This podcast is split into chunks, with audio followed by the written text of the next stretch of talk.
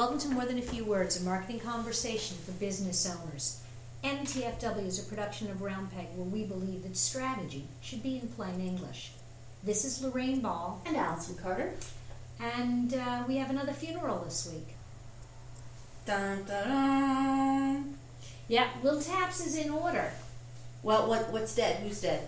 What's dead is free. Oh, don't tell me that. I'm cheap. Nope, free is dead. But everything's free. It's the internet. That's the whole point of the internet. Is that it's all free for the taking.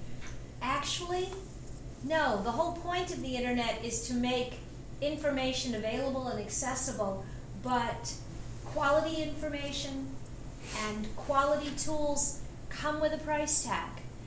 What you're seeing today is a lot of tech companies that have survived for years um, on investor money are being basically put to the table and said, put up or shut up. You've got to build a sustainable business. And that sustainable business may come with advertising revenue or it may come with subscription revenue. So let's take both of those one at a time. Where are we seeing what kinds of companies are now charging me advertising revenue? Well, we're seeing it certainly LinkedIn is starting to promote their ads much more aggressively than they ever have before. They're also very aggressively going after paid feature sets, so they're really going after both categories. They are going after both categories, but they're let's stay on advertising. They are aggressively promoting their advertising. Every time I post a new update on our company page, there is an option to sponsor that update. Mm-hmm. But if I don't sponsor the update, it's still visible to the community. I'm just not reaching as large a community outside of my core followers. There are opportunities for job ads as well as sponsored updates. Interestingly, Facebook is also pursuing a similar path. Mm-hmm. But you don't like what Facebook is doing. Well, correct me if I'm wrong. On LinkedIn, when you sponsor a post, even if you don't, so sponsoring a post simply boosts it beyond your followers. All of your followers will still theoretically see it. Is that right? Absolutely. It's not strangled in the news feed on LinkedIn. No, uh, LinkedIn, their news feed is the news feed. Now I can pick and choose, and this is what I love: is I can screen out certain kind of updates. I no longer see, by the way, that Mary and John are suddenly connected, but I have manually turned that off. But if I follow a company, I am going to see their updates because I have said I'm interested. Whereas on Facebook, and we've talked about this, uh, if you're interested, go back to our previous podcast on these changes to Facebook. Essentially, Facebook is now making you pay twice. First, you have to pay to get. I mean, you can spread your fan base on Facebook organically. That's absolutely something you can do. Many companies, however, choose to use advertising in order to get people to opt in and like their pages. We'd known for some time that Facebook was throttling that traffic. Somewhere in the area of 16% of all of your fans were seeing any given update. Um, but now we're seeing that suddenly as low as, in some cases, as low as 3%. Uh, really dramatic changes, a 44% decrease in the last in the first two weeks of December. So Facebook is first making you pay to acquire the fans, and then even after people have opted in and said, "Yeah, I want to hear from this company," you now have to pay again to make sure that the people who already said they want to hear from you actually hear from you. And so I think you've got these two different advertising models, and I think that one of the things that business owners are really going to have to do is look very carefully at each of these platforms. Twitter has an advertising Yes. option as sponsored update as well.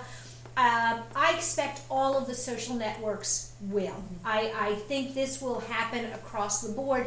I think business owners really are going to have to look very hard at which of these really deliver results that make sense for their business. I think that ultimately, I would, I would be.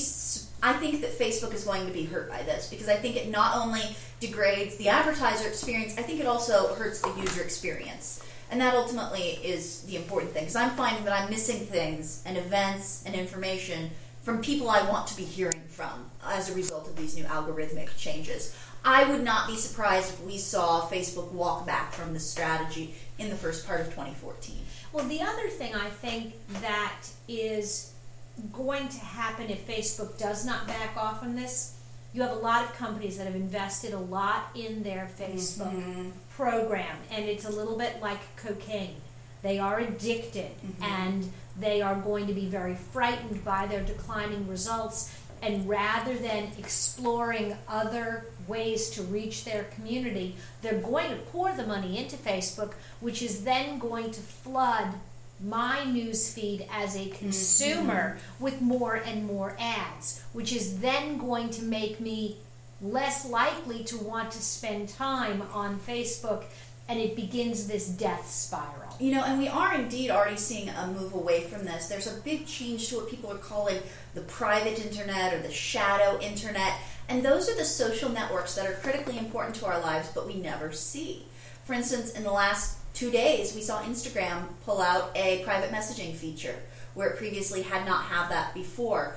Uh, Twitter is now allowing you to send pictures via direct message, which it had never allowed you to do before. Snapchat, of course, which is a person-to-person marketing, i or excuse me, social media tool, is now uh, one of the largest, or one of the largest, particularly among the young set.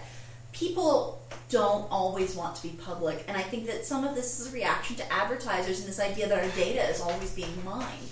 Absolutely. So I think, kind of going back, and, and I think I would love to bring up and circle back on that mm-hmm. topic of the free, not the free internet, but this more private mm-hmm. internet in a separate podcast. I Yes. we could really go into detail on that.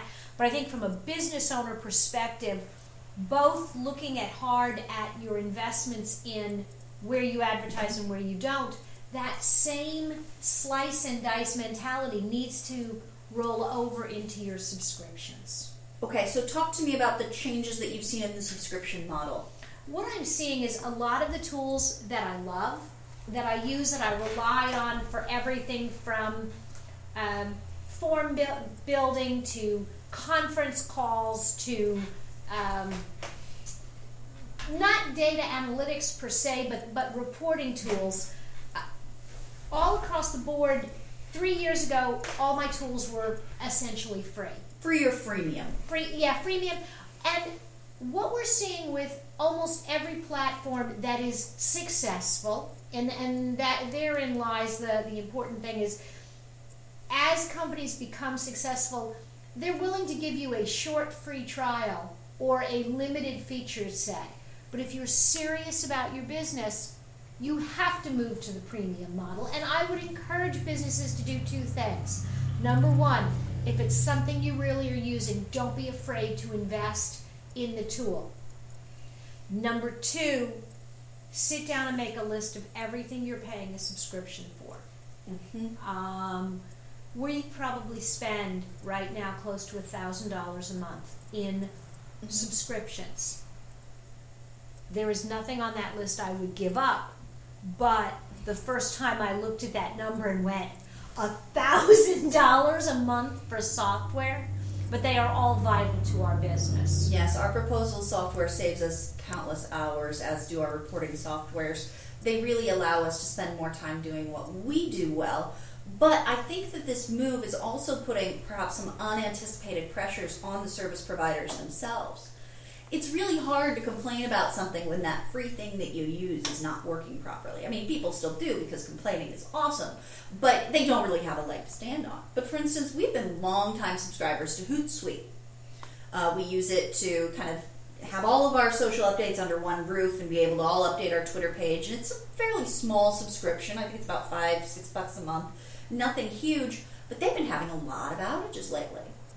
The platform has been down or their URL shortener has not been working. Now, back when that was free, I wouldn't say anything about that because, you know, it's free. I'm not paying anything. Now, when they go down, I'm paying you and you're messing with my business. You better believe I talk to them about it. Absolutely.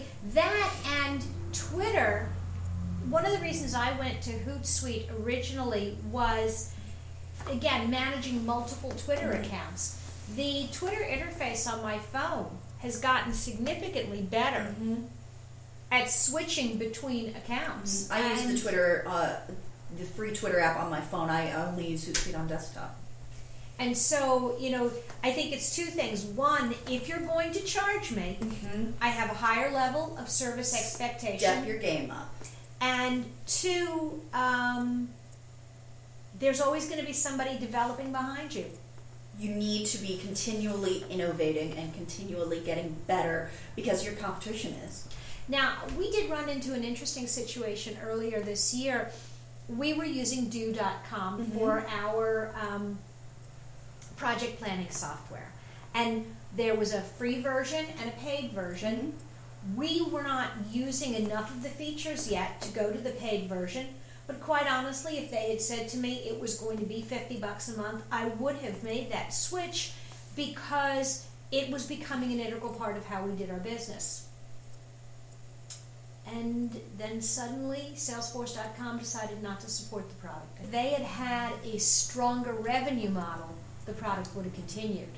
So it really comes down to understanding the worth of an individual product, constantly innovating, and making sure that customer service, which often in internet applications translates to uptime, making sure that those are all in line with your customer expectations. And then from a small business perspective, I think that you need to look at the tools that you're using.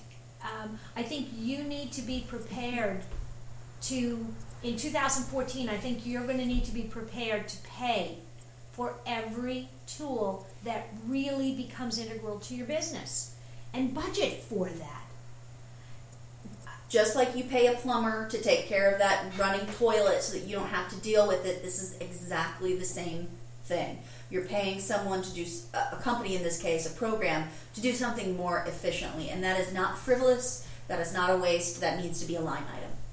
So in 2014, I I think free is dead. And on the one hand, I know that this is going to be challenging for startup companies, but I think that if you're serious about your business, I think you have to invest. And I think that the maturity of internet companies and the move to be sustainable will actually strengthen small businesses going forward because they'll be able to spend money on tools that will be there for them in the long run.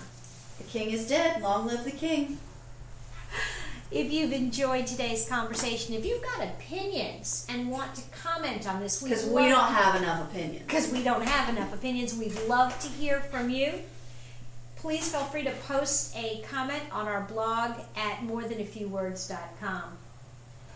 And while we've just spent the last few minutes telling you that free is dead, this podcast will still be available to you for download from iTunes or here on morethanafewwords.com for free. This has been another episode of More Than a Few Words. Thanks for listening.